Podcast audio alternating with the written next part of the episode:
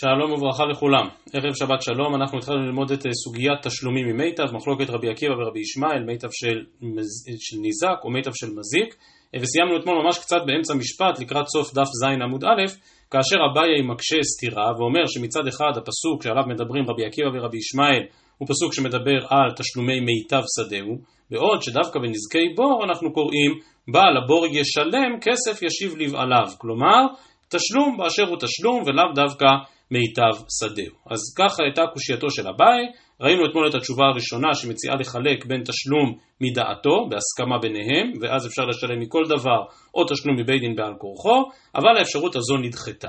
ומכאן מגיע אביי לאפשרות אחרת, אה, אפשרות שבעצם קשורה לביאורה של ברייתא אחת, שעוסקת בכלל בענייני מתנות עניים, בעניין מעשר עני, וברייתא שגם קשורה אה, לשאלות שעד עצם היום הזה, שכלכלנים ובכלל בתפיסה של עולם כלכלי, שאלות שמעסיקות הרבה מאוד, האם כאשר יש איזשהו נכס, השווי הריאלי שלו הוא על פי השווי הנוכחי שיש לו עכשיו, או על פי השווי שהנכס הזה עשוי להגיע אליו בהמשך, בעיקר כאשר מדובר על נדל"ן, אני כמובן אה, הדיוט כידוע לכם בענייני כלכלה, אבל השאלות הללו הן בהחלט שאלות אה, רלוונטיות גם היום, וממילא הן משפיעות על השאלה של התשלומים גם בנזיקין, אבל גם בתחומים נוספים כפי שהגמרא מיד תאמר. אז אנחנו בגמרא בדף ז עמוד א', ממש לקראת סוף העמוד, אלא אמר אביי, שוב מתחילים קצת באמצע משפט, אלא אמר אביי כדי ליישב את הסתירה הזאת בין מיטב שדהו לבין כסף ישיב לבעליו, אומר אביי, כדי לשבת את הסתירה הזו, יש להידרש קידמר, יש להידרש לדברים שאמר הרבה שלי, כמובן אביי, התלמיד של רבא, לפירוש ולביאור של רבא, לברייתא שאכן מחייבת פירוש וביאור. כאמור, הברייתא הזו בענייני מעשר עני. כלל גדול במתנות עניים, בכללן גם מעשר עני, שכשמו כן הוא, רק אדם עני יכול ליטול ממנו. ומי הוא אדם עני? קבעו חז"ל בכל מקום, אדם שאין לו 200 זוז. 200 זוז נתפס כאיזושהי מלגת קיום, איזשהו סכום מספיק לקיומו של אדם, ומי שיש לו פחות מ-200 זוז, הוא כבר נחשב עני ויכול ליטול לקט שכחה ופאה, יכול ליטול מעשר עני וכן הלאה. ועל כך אומרת הברייתא, דתניא, הרי שהיו לו בתים, שדות וכרמים. טוב, על פניו אדם שיש לו בתים, שדות וכרמים, אין לו מה לחפש אצל מתנות עניים. אם יש לך בתים, שדות וכרמים, אתה נראה לא, לא אדם כל כך עני. אבל, אומרת הברייתא, ואינו מוצא למוכרן. כלומר, כרגע בחשבון הבנק שלו אין אגורה. אין שקל, אין לו כסף בכלל.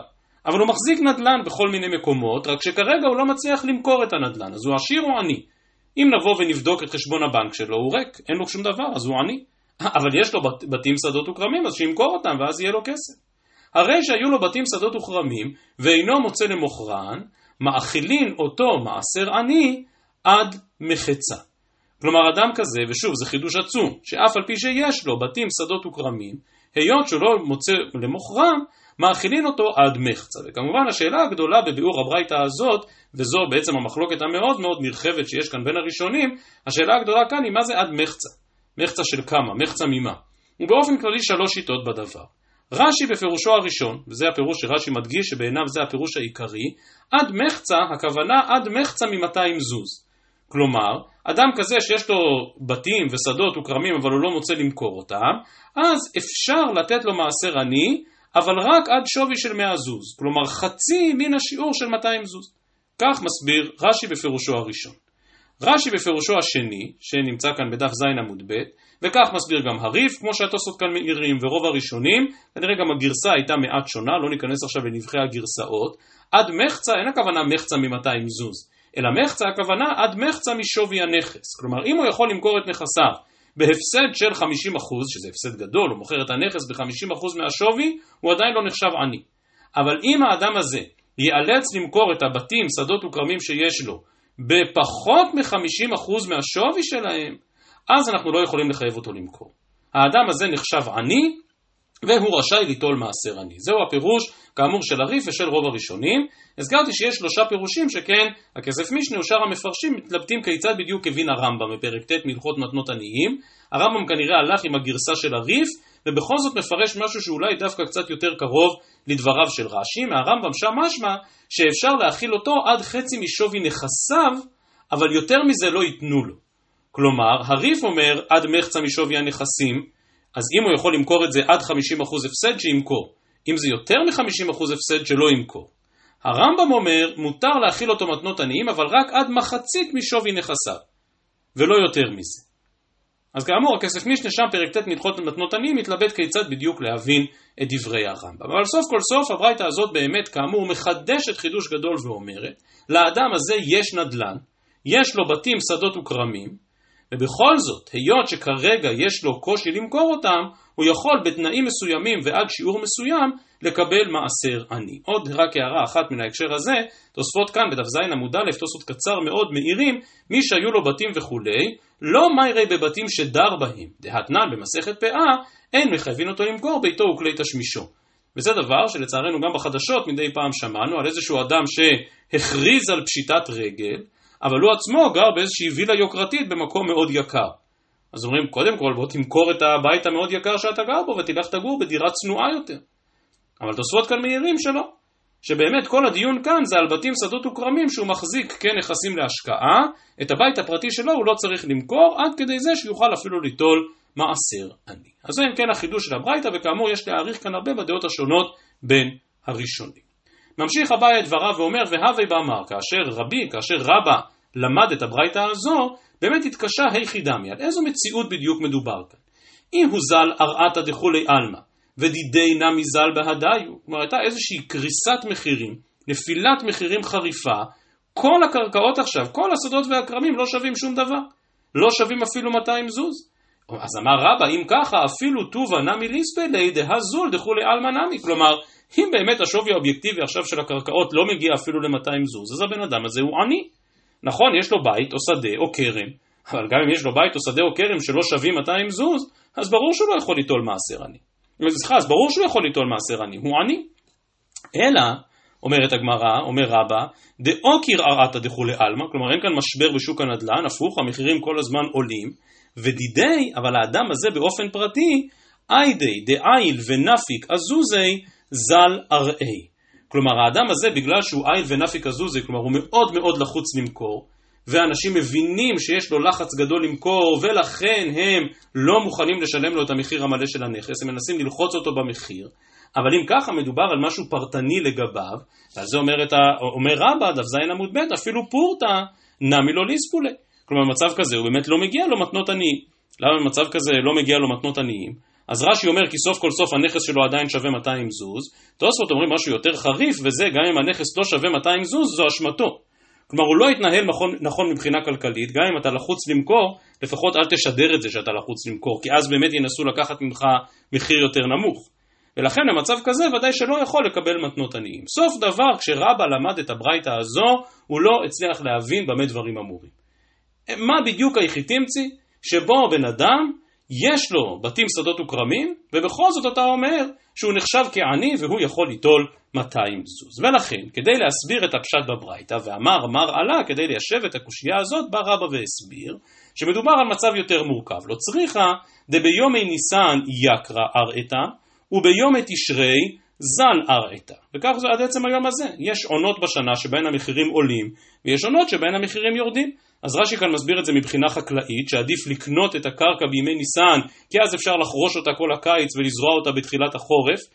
אה, לעומת זאת בימי תשרי יכול להיות שלא יהיה לך מספיק זמן לחרוש ואז אתה תפספס את העונה החקלאית ולכן קרקע בימי ניסן שווה יותר כי היא יכולה להניב יותר אז כאמור רש"י מסביר את זה בהיבטים חקלאיים אפשר גם להסביר את זה לאו דווקא מן ההיבטים החקלאיים כמו שטוסות כאן אומרים אלא גם אה, בשוק הנדל"ן של הדירות. כלומר, אומר, אומרים תוספות, כאן בדף ז עמוד ב', שבאמת בחודשי הקיץ אנשים בדרך כלל עוברים דירה, ואז ממילא מחירי השכירות עולים, ואם אדם רוצה להשכיר או לשכור דירה בחורף, באמת יותר קשה למצוא שוכרים, כי אנשים בדרך כלל לא עוברים דירה באמצע השנה.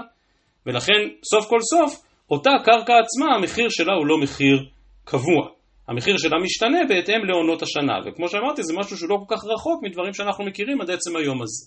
ובכן, מסביר רבא ואמר מר עלה לא צריכה דביומי ניסן יקרא ארעתה וביום התשרי זל ארעתה. דכולי עלמא, כלומר אדם רגיל, שהוא לא מאוד לחוץ על הכסף, אז ברור שנטרי עד ניסן ומזבנה, הוא ימתין עד חודש ניסן, ואת אותה קרקע עצמה יוכל למכור במחיר יותר גבוה. אבל היי, אותו אדם שעליו מדברת הברייתא, הואיל ואי צריכה ליזוזי, היות והוא צריך דחוף את הכסף, אז הוא זבין כדהשתא. אז ממילא הוא חייב למכור עכשיו בתשרי למרות שהמחיר נמוך יותר. ואז עד פלגה אורחי למיזל, תפי לאו אוכל למייזל. גם את המשפט הזה צריך להסביר בהתאם לפירושים השונים בין הראשונים של עד פלגה. אבל אם נלך עם דרכו של הריף, וכמו שאמרתי בפירוש השני ברש"י, אז מה שכתוב כאן זה פשוט. כלומר, אם הוא צריך למכור עכשיו בתשרי, וברור שאם הוא ימכור בתשרי הוא מפסיד כסף כי הוא מוכר במחיר נמוך יותר, זה בסדר, כל עוד הוא לא מפסיד יותר מ-50%. עד פלגה אוכל למייזל, אתה תמכור את זה במחיר הפסד כי אתה מוכר בתשרי, ובתשרי המחירים יורדים. אבל אם המחיר ירד ביותר מ-50%, אז אתה לא חייב למכור בתשרי ואתה רשאי ללכת ולקבל כסף מן הצדקה. עד כאן שיעורו הכללי של רבא בהלכות מתנות עניים. ככה רבא הסביר את אותה ברייתא, שכמו שאמרתי, ברייתא שיש בה חידוש גדול, שאדם שיש לו בתים, שדות וכרמים, בכל זאת יכול לקבל מעשר עני, וכאמור, כדי להסביר את הברייתא הזאת, בא רבא ואמר שמדובר על אותו, אותו, אותו מצב מיוחד של קרקע שהמחיר שלה משתנה בין תשרי לבין ניסן, השאלה אם אנחנו באמת מחייבים את אותו אדם למכור במחיר הנמוך של תשרי, או מאפשרים לו לקחת עכשיו מתנות עניים כדי שיוכל אחר כך למכור בניסן. אומר אביי, אחרי ששמעתי את השיעור הכללי הזה של רבא בענייני מתנות עניים, אני חושב שאני יודע להסביר פשט גם בנושא שלנו של מיטב או ישיב. והחנמי אומר אביי, גבי נזיקין, דיני בעידית. כמו שלמדנו, מיטב שדהו ישלם. עיקר הדין זה שצריך לשלם מן העידית. ואי אמר לאי הוא, אבל אם בא הניזק ואומר למזיק, הב לי בינונית תפי פורתא. כלומר, ורש"י מסביר כאן מה ההיגיון, למה שהניזק יעשה דבר כזה, כי למזיק יש קרקע שכנה לקרקע של הניזק. ולכן בא הניזק ואומר, תשמע, מעיקר הדין אני צריך לקבל קרקע עידית, את הקרקע הכי טובה שיש לך. אבל אני דווקא שמתי עין על הקרקע הבינונית שיש לך, כי היא סמוכה לקרקע שלי. אני מבקש שתביא לי אותה. אבל היות שזה בינונית, אז תן לי קצת יותר. קרקע עידית, דונם אחד שווה אלף שקל, קרקע בינונית, דונם אחד לא שווה אלף שקל, אז תיתן לי דונם וחצי, תן לי קצת יותר. ואם כן, דיני בעידית, ואמר לאי הוא הב לי בינונית, מבקש הניזק, אני מוכן למחול לך על העידית, תן לי בינונית, אבל תן לי קצת יותר בינונית, פי פורתא, על זה ישיב לו המזיק ויאמר, אמר לי, אישה כדינך שקול כדהשתא, כלומר אם אתה רוצה כעיקר הדין לקבות מן העידית, בבקשה בוא תיקח קרקע עידית, והיא לא, אבל אם אתה מוותר על העידית ומבקש בינונית, אז שקיל כיוקרא דלקמי. כלומר, הגבייה הזאת נעשית בתשרי, כמו שאמרנו מקודם, כמו שהסביר רבא, שהמחירים יותר נמוכים, ואז בא המזיק וטוען כלפי הניזק, אם אתה לא רוצה לקחת את מה שמגיע לך על פי דין, קרקע עידית, ואתה מבקש ממני לעשות לך טובה ולתת לך דווקא את הבינונית הזאת, את הבינונית ההיא בבקשה, אבל כשאני מסתכל על הקרקע הזאת, אני לא מסתכל על השווי שלה עכשיו בתשרי, אלא על התשואה שיכולה להיות בה כאשר נגיע לניסן, והמחיר שלה יעלה. ולכן שקיל כיוקרא דלקמי. אתה תיקח לא את המחיר העכשווי שלה, אלא את המחיר העתידי. ומה כל זה קשור לעניין מיטב לעומת כסף ישיב לבעליו? מסביר כאן רש"י, שבאמת אם אתה נוקט כעיקר הדין שצריך לגבות מן העידית, בבקשה, בוא ותיקח מן העידית. אבל אם אתה מבקש לא לגבות כמו עיקר הדין, אז אני חוזר ואומר, להכי אתי, אני מקריא ברש"י, להכי אתי ישיב לרבות סובין, דאיבאי למשקל ניזק סובין, כגון שיש לו קרקע סמוך לאותה קרקע, אז דנים לא בשוויה הנוכחי, אלא בשוויה העתידי. ומה שאומר הדין כסף ישיב לבעליו זה שאני לא מסתכל על הערך האובייקטיבי עכשיו, אלא אני מסתכל על השווי העתידני, ולכן זה נקרא שווה כסף. זה לא כסף ממש, אלא שווה כסף. בעתיד זה יהיה שווה כך וכך. ולכן שוב, אם בא הניזק ומבקש עכשיו לגבות מן הקרקע הבינונית, כי זה יותר נוח לו, כי זה יותר משתלם לו, אומר לו המזיק בבקשה, אבל את השערוך של הקרקע הזאת נעשה לפי הערך העתידי, ולא על פי הערך הנוכחי. כך מסביר אביי. ואין ספק שבאמת מדובר על פירוש מאוד מאוד מפולפל, שגם לא ממש נכנס במילים של סובין. כאשר אנחנו אמרנו אתמול, כסף או שווה כסף, שווה כסף, הכוונה אני יכול לתת לך פירות בשווי הנזק שהזקתי לך. ואילו לפי הביאור הזה של אביי, בעצם יוצא שכך או כך התשלום יהיה תשלום מקרקע, וכל הדיון הוא האם זה יהיה מקרקע עידית או מקרקע בינונית, שאז נתחיל להיכנס לחשבון של רבא, האם דונים אותה לפי הערך הנוכחי או לפי הערך העתידי, כך פירושו של אביי. ובאמת, רבח אבר יעקב ממאן לקבל את הפירוש הזה. מה תפלא רבח אבר יעקב? אם כן, אחרי כל הפלפול הזה שעשית, הורדת כוחן של נזיקין אצל בינונית וזיבורית.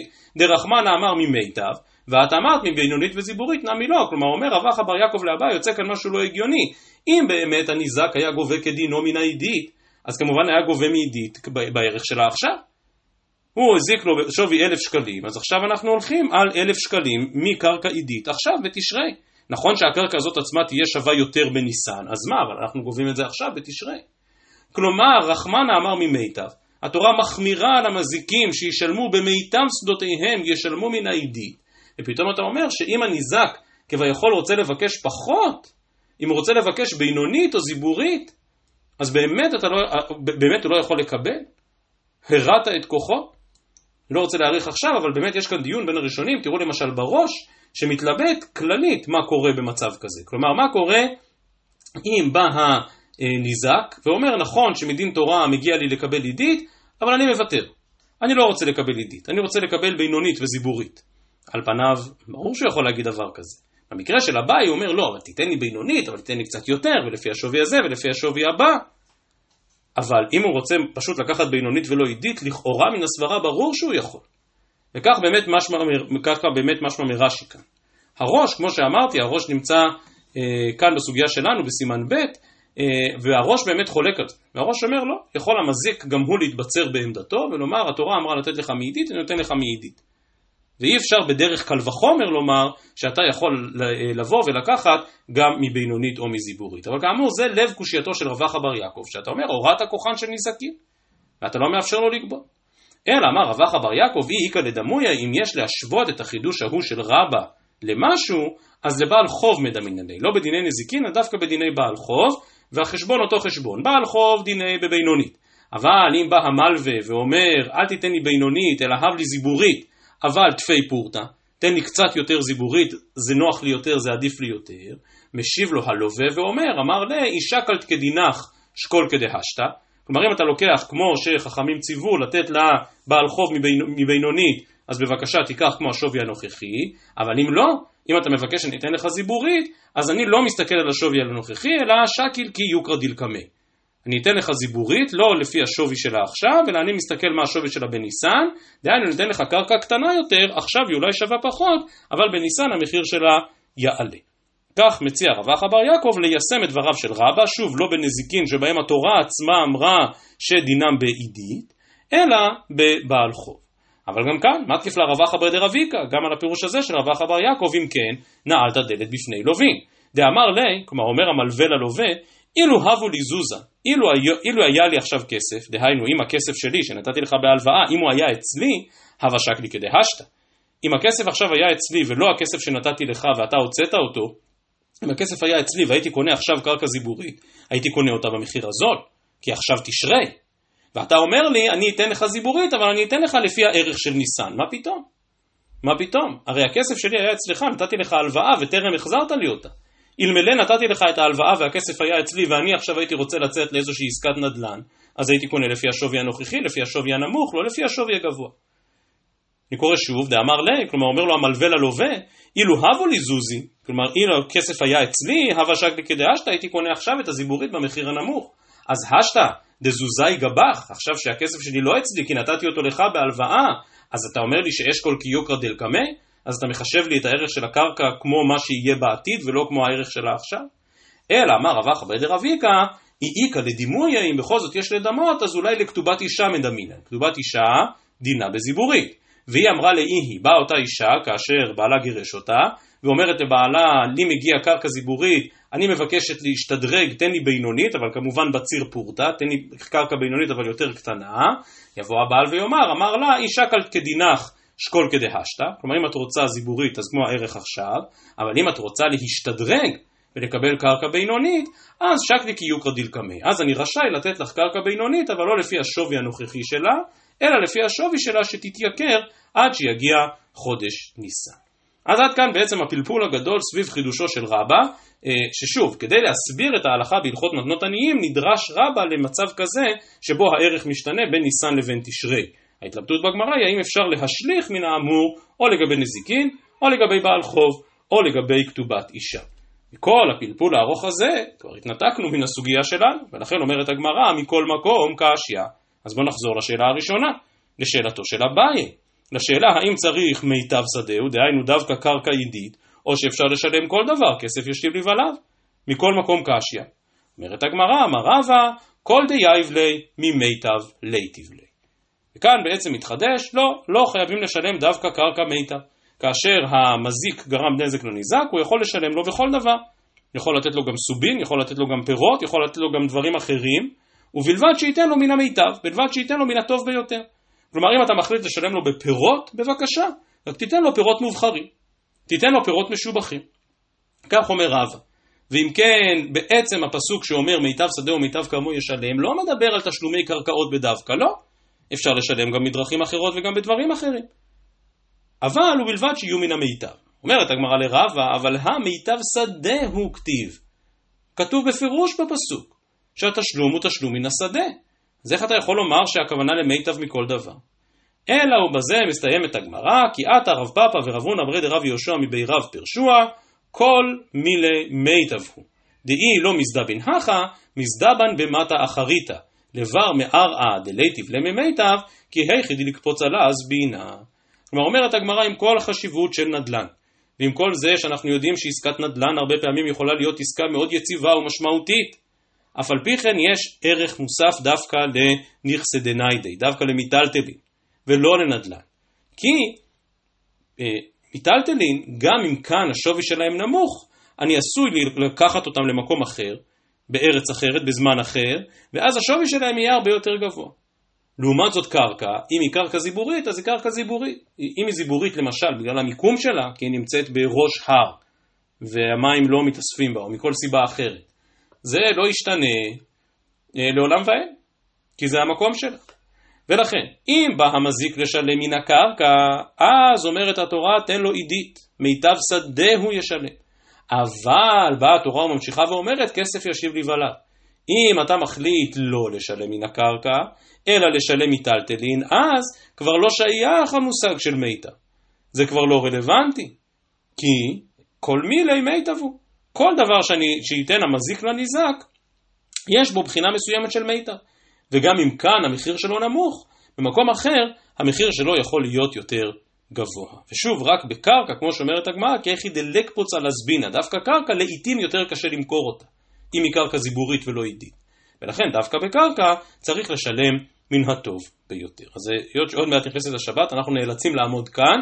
אה, השלמנו את דף ז', אבל חסר לנו עוד דף ח' ודף ט', נשתדל לעשות את זה במוצאי שבת, שכן, מה שיוצא לנו בינתיים זה שבעצם יש שתי אפשרויות, או תשלום מן הקרקע, או תשלום מן, ה, מן המיטלטלין, ומיטלטלין באמת לפי הפירוש הזה במסקנת הגמרא, מיטלטלין לעולם נחשבים כמיטב. מיטלטלין לעולם נחשבים כמשהו שאפשר להפיק ממנו תועלת, אם לא כאן, אז לפחות במקום אחר. מה שלא לגמרי מבורר, ובלי נדר בעזרת השם ננסה את זה להשלים במוצאי שבת, אבל מה עם כסף ממש? איפה עומד כסף ממש? אני לא רוצה לתת לו קרקע, ואני גם לא רוצה לתת לו סובין או מיטלטלין או פירות, אני רוצה לתת לו כסף. להוציא כסף ולשלם לו על הנזק שנגרם. האם כאן שייך מושג של מיטב? האם זה בא לפני קרקעות, או אחרי קרקעות, לפני מיטלטלין או אחריהם? על כל ועוד, בעזרת השם, נשתדל לדון במוצאי שבת. שבת שלום ומבורך.